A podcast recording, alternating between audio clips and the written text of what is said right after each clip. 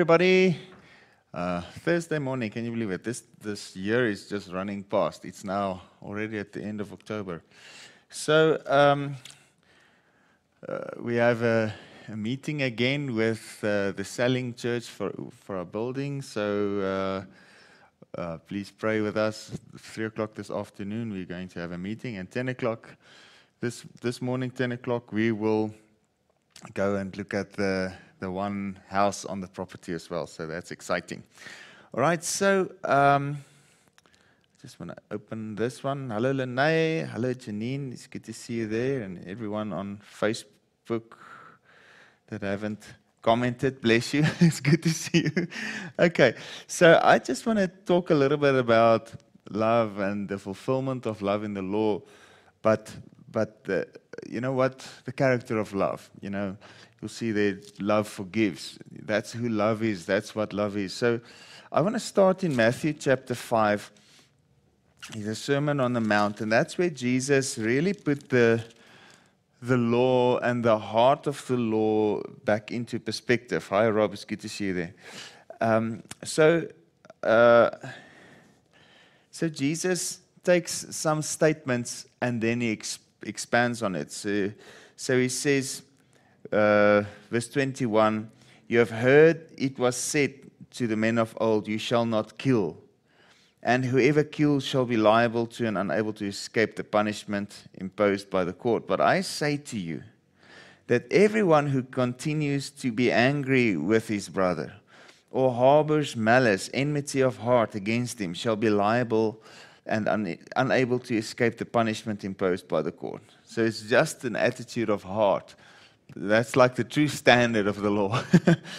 and whoever speaks contemptuously and insultingly to his brother shall be liable and unable to escape the punishment imposed by the Sanhedrin. And whoever says, You cursed fool, you empty headed idiot, shall be liable to and unable to escape the hell of fire. Gehenna of fire. All right. So um, the point is that the standard of the law is much higher than, than we think, It's much higher than we can keep. It says here, so if when you are offering your gift at the altar, you there remember that your brother has any grievance against you. So he's speaking in the context of the law because Jesus stopped all the offerings at the altar. So he says, if you are offering your gift at the altar, you there remember that your brother has any grievance against you, leave your gift at the altar and go. First, make peace with your brother, then come back and present your gift. So, to God, interpersonal relationships is really important. Okay, so even in the law. Verse 27 You have heard that it was said, you shall not commit adultery. But I say to you that everyone who so much as looks at a woman with evil desire for her is already committed. So uh, committed adultery. So the, the standard is something of the heart, not something of the outward appearance. So, so it's impossible for humanity to even start to begin to try and, uh, and fulfill the law. Because even your thoughts make you guilty. so, yeah, it's just it's just much worse than we think. So that's why we need the blood of Jesus. That's why we need the Holy Spirit on the inside of us that fulfills the whole standard of the law. He is he loves perfectly. He thinks perfectly of everybody. He, you know, he has be the best intent of everybody at heart. He fulfills the law in you. Okay. Now he says here, verse 38 You have heard that it was said, an eye for an eye and a tooth for a tooth. But I say to you, do not resist the evil man who injures you. But if anyone strikes you on the right jaw or the cheek, turn to him the other one too. And if anyone wants to sue you and take your undershirt, let him have your coat also. And if anyone forces you to go one mile, go with him two miles. Give to him who keeps on begging from you, and do not turn away from him who would borrow from you. Okay. So it removes the whole concept of self preservation. So if we really, if we just take this over to the new and take this over to our relationship with Jesus, imagine living a life in such trust of His provision that we wouldn't even want to preserve our whatever we have. You know, when people try to steal it, said, okay, take this also. uh, if anyone begs, you just give. If anyone, you know, imagine living in such trust and in such dependence on Him for provision. Now he says in verse 43 You have heard that it was said, You shall love your neighbor and hate your enemies. But I tell you, love your enemies and pray for those who persecute you. Not against those who persecute you, but for those who persecute you, to show that you are the children of your Father who is in heaven. For he makes his sun rise on the wicked and on the good. He makes his, the rain fall upon the upright and the wrongdoers alike. So much so, so, so much for the, the notion that God will uh, withhold rain. You know, back when Cape Town was close to running out of water. All the dams were empty a couple of years ago. People went on record and preached it all over. God is angry at Cape Town, and that's why there's no rain. Yeah. So that must mean that there's no sin in Cape Town today because there's rain and all the dams are full. Yeah, that doesn't make sense, does it? So, uh, and then what about New York City. I don't think New York City has less sin than Cape Town. Or what about Johannesburg? What about Pretoria? What about any other city in the world full of people and people are eminently, preeminently sinful? So, no, I don't think that works. But he says, uh, he makes rain fall upon the upright and the wrongdoers alike. For if you love those who love you, what reward can you have?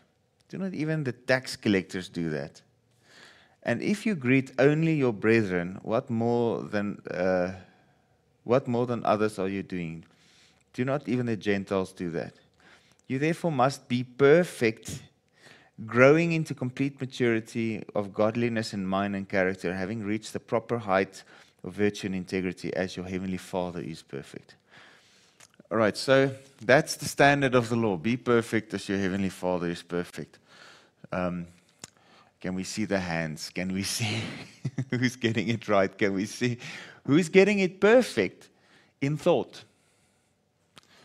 Um, I don't think anyone's hands will go up. So he says, what I, what I want to uh, focus on here, he says, I tell you, love your enemies, pray for those who persecute you, pray for them. It is God's heart that they would be saved. It is God's heart that they would receive His love and His salvation and His grace, that they would be washed clean by the blood of Jesus by believing in the gospel. All right. So, the character of God is love. And Jesus came to bring this out in the context of the law here on the Sermon on the Mount. And um, now I just want to continue in Matthew 22. Now, this we've repeated and repeated and repeated, but I think it's good to keep on repeating it. Hello, Ma uh, and Ma Rita. It's lekker om julle te sien. Okay, so smiley face in 'n hartjie. Dankie, Ma. okay. Uh, Matthew 22, verse 34. Now, when the Pharisees heard that he had silenced the Sadducees, they gathered together. And one of their number, a lawyer, asked him a question to test him Teacher, which kind of commandment is great and important, the principal kind in the law? Some commandments are light, which are heavy. So, which is the most important commandment? So, now Jesus, again, out of the law, speaks, uh, brings love out, the standard of love out in the context of the law. He says, And he replied to him, You shall love the Lord your God with all your heart. So there's the intents and the thoughts. And with all your soul and with all your mind. So all your emotions, all your intents, all your thoughts, all the words inside you must be love toward God, perfect love. And with all your mind. So, everything on the inside must conform to perfect love. That is fulfillment of the law.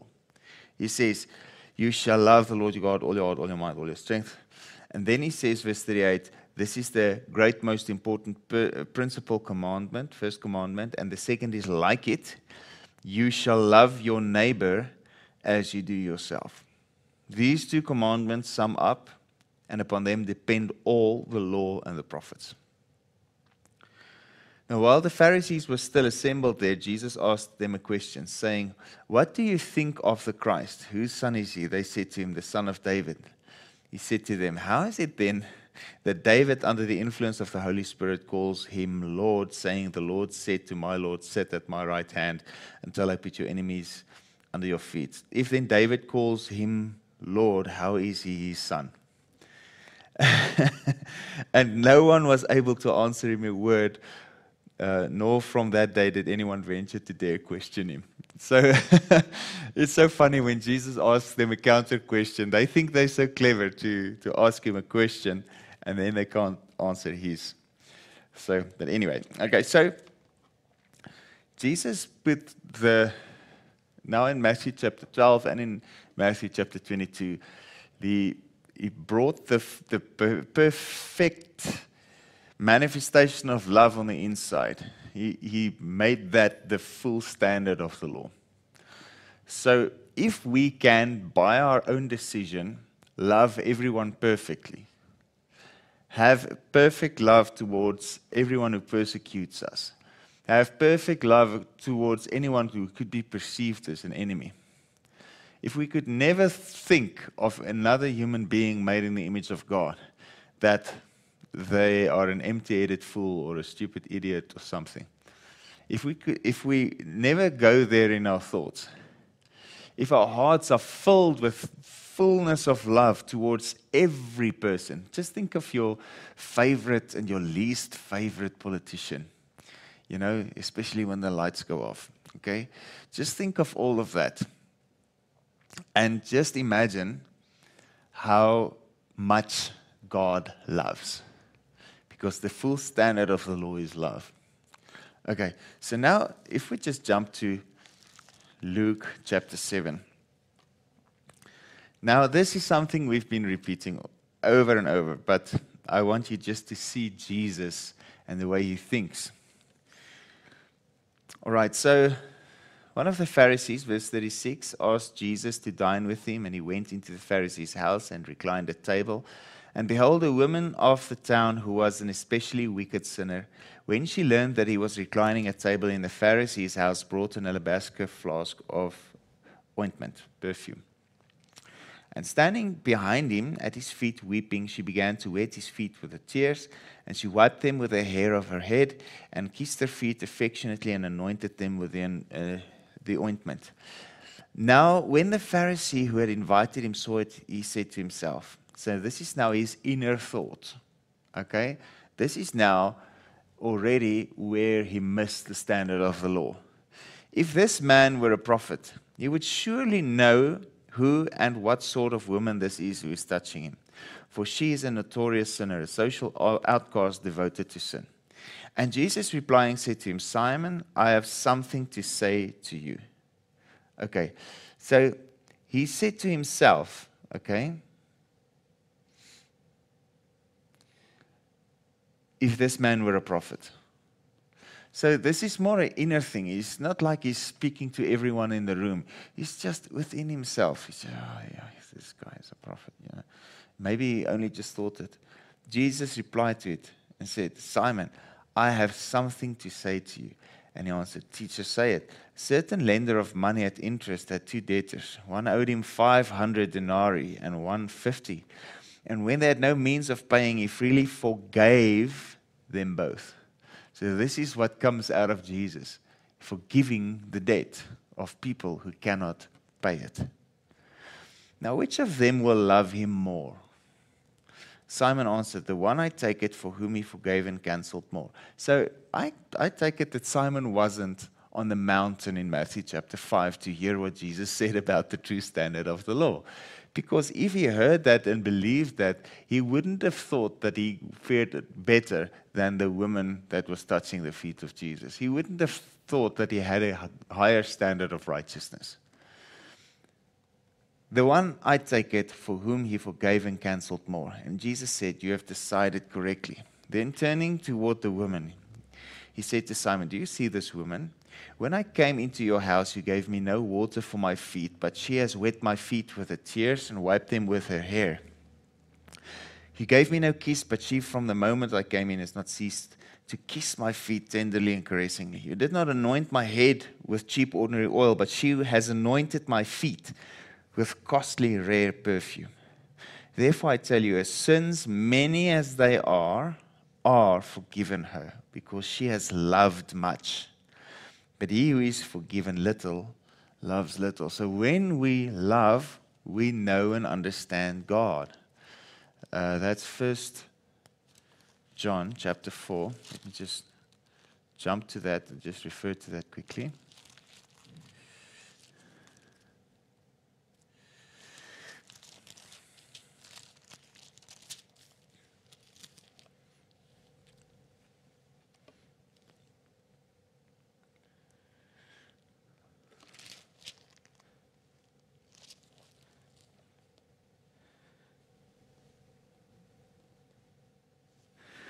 Beloved, let us love one another, for love springs from God. And he who loves his fellow men is begotten of God. So she could not show love without having contact with the love of Jesus. Okay? So this is an attribute of God, an attribute of the Spirit. Okay. So she could not have been born again yet because the Spirit of God had not yet been poured out. But she had contact with the Christ. She felt the forgiveness, it touched her heart, and immediately she started loving. He's, now he says, uh, He who loves his fellow men is begotten of God and coming progressively to know and understand God, to perceive and recognize and get a better and clearer knowledge of Him. That means you start, because you experience love when you love someone, you start to understand God more. You start to perceive, recognize, get a better and clearer knowledge of Him when you love, not when you judge. If we have an idea of, of God as judging people, pointing a finger, zapping people with lightning bolts, then we have no idea who He is. And it would be also impossible for us to love people. What we will be doing is pointing the finger and zapping people with our words. All right? But he says, He who does not love has not become acquainted with God. So the Pharisee did not love, Matthew 22. So he was not acquainted with God. He did not recognize God, the love of God in Jesus. He did not recognize the forgiveness. So he judged Jesus and he judged the woman does not, never did him, for God is love. So if we recognize love, the law is fulfilled in us. If we recognize love, we recognize God and we start to get a clearer knowledge of Him.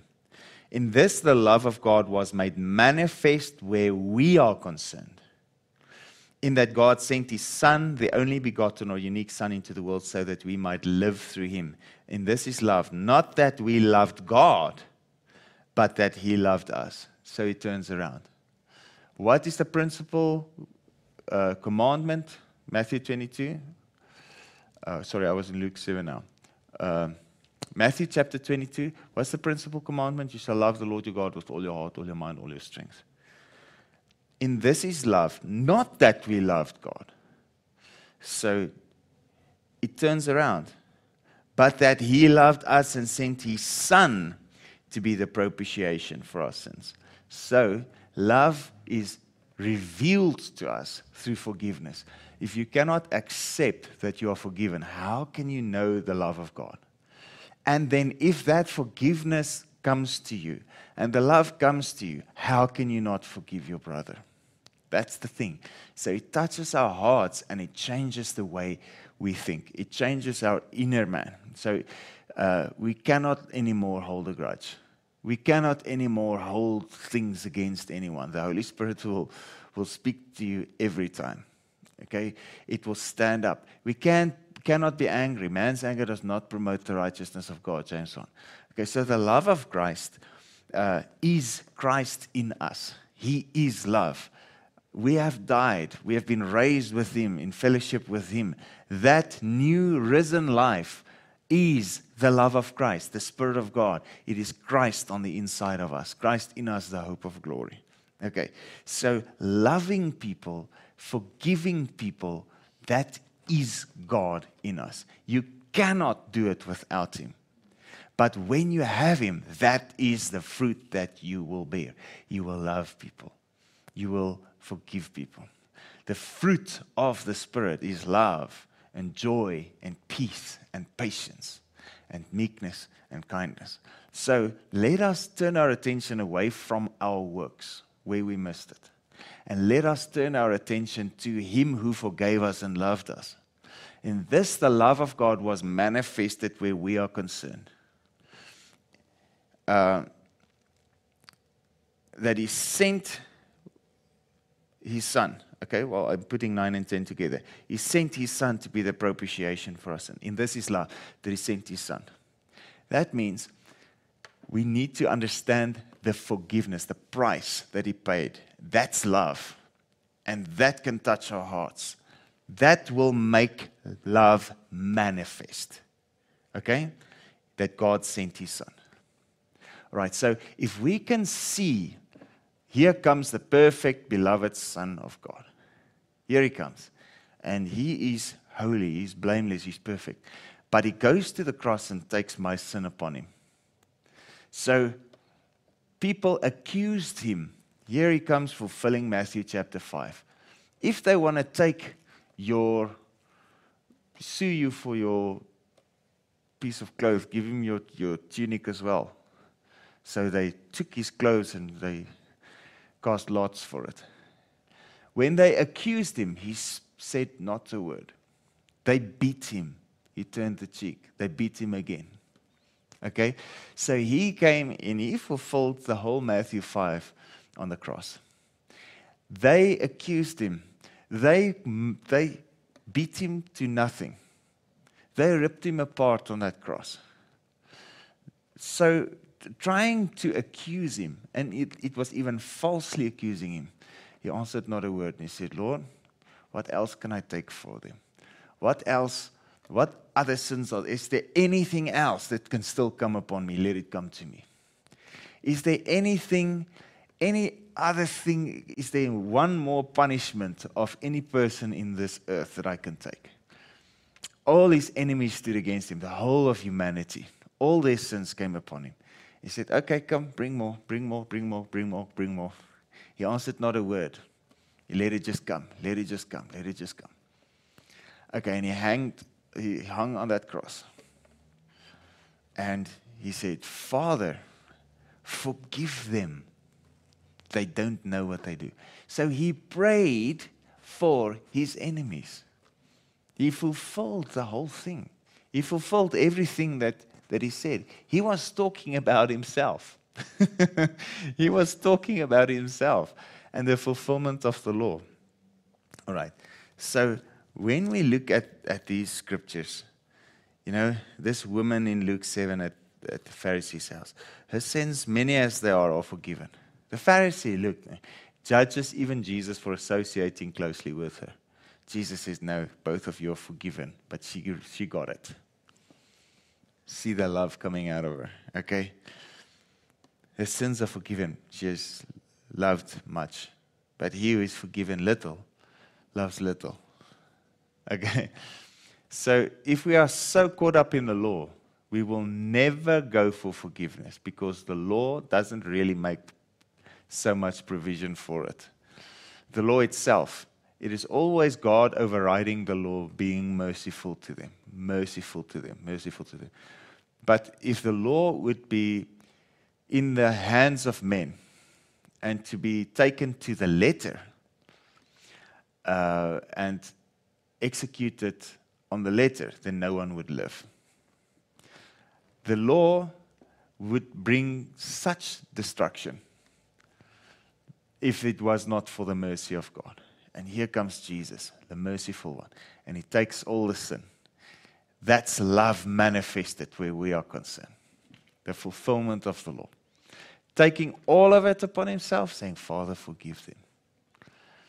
And now, so that he could pour out his spirit and be merciful so that everyone who believes this word of the gospel could have that love on the inside and could have that spirit on the inside and could have the complete, perfect fulfillment of the law on the inside of them, speaking differently, thinking differently, acting differently.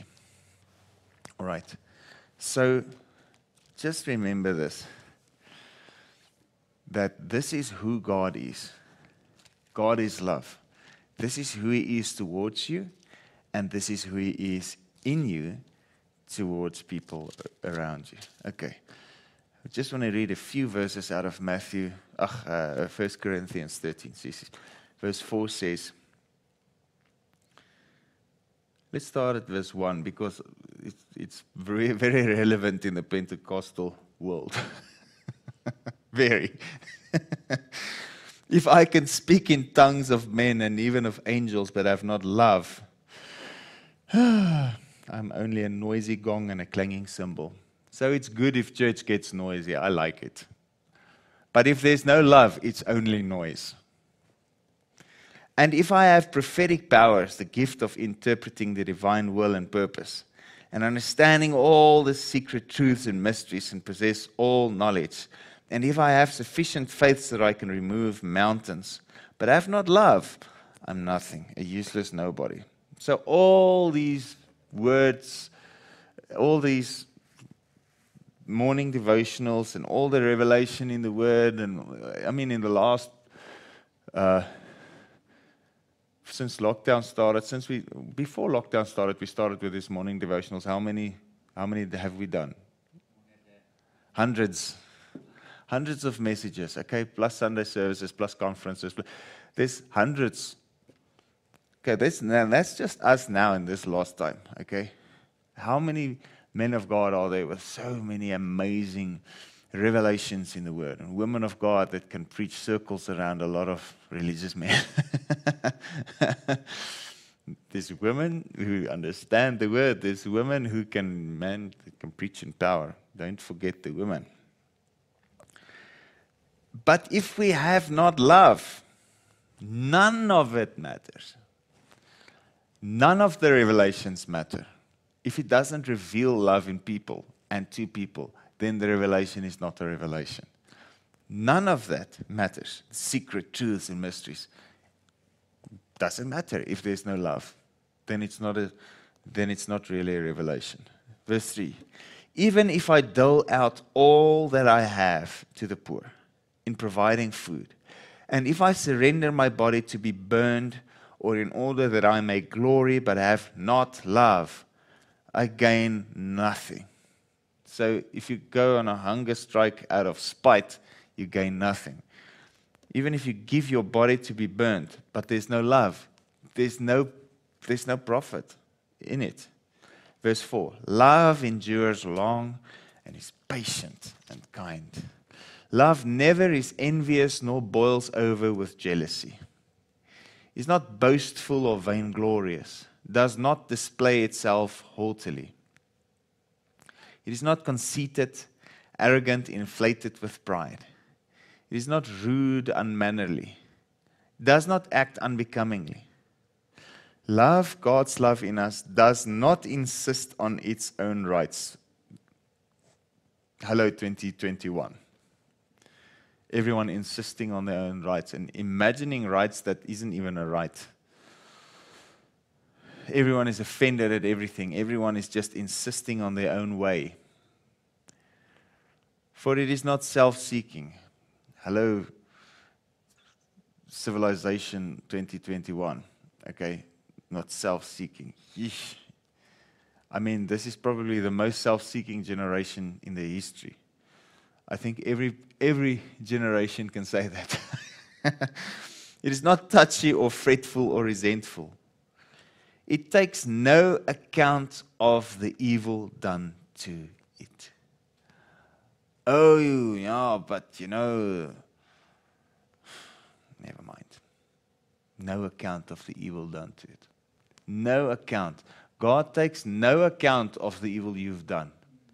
God wants you to take no account of evil done to you. Okay? If you do, you cast yourself to a lower realm.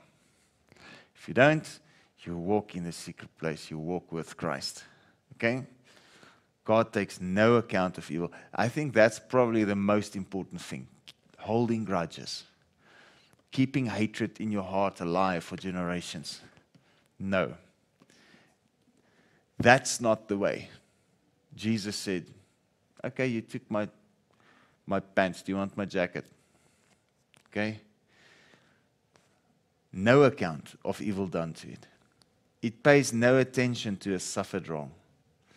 It does not rejoice at injustice and unrighteousness.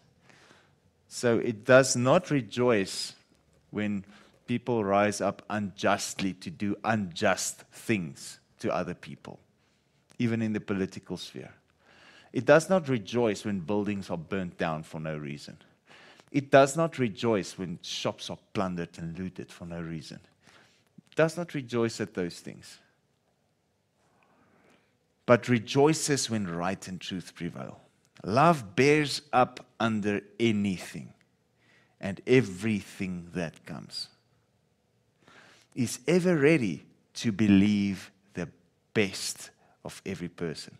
Its hopes are fadeless under all circumstances, and it endures everything without weakening. Love never fails, nor fades out or becomes obsolete or comes to an end. So there's no message that will come after love. There's no, there's no other law, there's no other uh, testament that will come after this one. Love is love. That's it, it will remain forever. As for prophecy, it will be fulfilled and pass away. As for tongues, they will be destroyed and cease. As for knowledge, it will pass away. It will lose its value and be superseded by truth. Our knowledge is fragmentary, imperfect. But when the complete and perfect comes, the incomplete will vanish away. So the sooner we embrace the love, all the incomplete stuff in our life will just vanish away. Right? So, now I just want to jump over. Now, 1 Corinthians 14, he goes on speaking about spiritual gifts.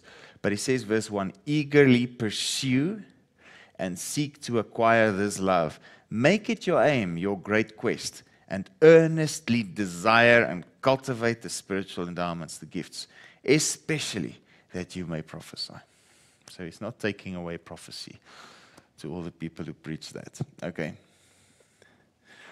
All right, so um, may the love of Christ just, you know, bless you. May you understand the, the vital need for receiving forgiveness and forgiving others. That is the very essence of love. Love forgives. All right, so thank you for listening and bless you.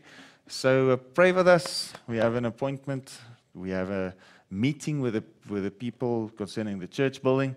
So I don't even know what we're going to discuss, but we're going to discuss some stuff.